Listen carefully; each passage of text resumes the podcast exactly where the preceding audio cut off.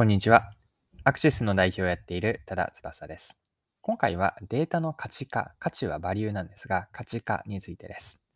この内容からわかることは、最初に問題提起で、データを持っているだけでは価値にならないという話。で、後半が本題になっていくんですが、価値にならない要因というのを3つの壁からご紹介ができればと思っています。で、これは翻ってデータを価値に変えるためにはどうすればいいのかということにつながっていくので、ぜひ最後までよろしくお願いします。はい。で、データの重要性は言わずもがななんですが、データを持っているだけでは価値があるというのは幻想なんです。実際のところはそうはうまくいかなくて、データを価値に変えるためには超えなければならない壁が存在するんです。で、それが、えっと、3つの壁なんですけれども、端的に言ってしまうと、機械発見の壁、2つ目がソリューションの壁、そして3つ目がマネタイズの壁です。では、それぞれについて順番に見ていきましょう。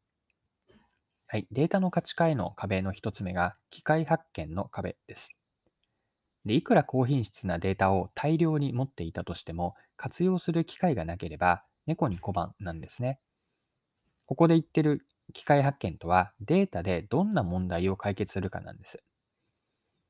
で機械発見の壁とは、いかに本質的な問題を見出せるかで、ここに一つ目の、一つ目の壁があります。はい。二つ目のデータの価値化への壁がソリューションです。一つ目の機械発見の壁を超えたとして、二つ目の壁がソリューションの実現なんです。見出した機械に対して自分たちのデータ、持っている他の経営とか事業資源、オペレーションやノウハウなどのケーパビリティを使って解決できるかどうかです。一つ目の壁を乗り越えたとしても、つまり本質的な問題とか機械を発見してそこから問題設定をできたとしても、解決できなければ価値につなげられないんです。ソリューションを作るか、えー、作る壁が立ち上がる、立ちはだかるわけです。はい、ここまでデータの価値化への壁 2, 3つのうち2つまでを見てきました。機械発見の壁とソリューションの壁です。で3つ目がマネタイズの壁なんです。まあ、お金を稼げるかどうかです。で、2つ目の壁を乗り越えたソリューションというのが、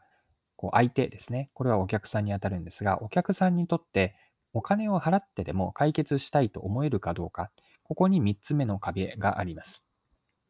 もしソリューションからのこうインパクトが、まあ、ればいいのかなという程度であったり、無料なら使ってもいいよくらいのものであれば、マネタイズ、そこからお金を稼ぐ収益化につなげるハードルって高くなるんです。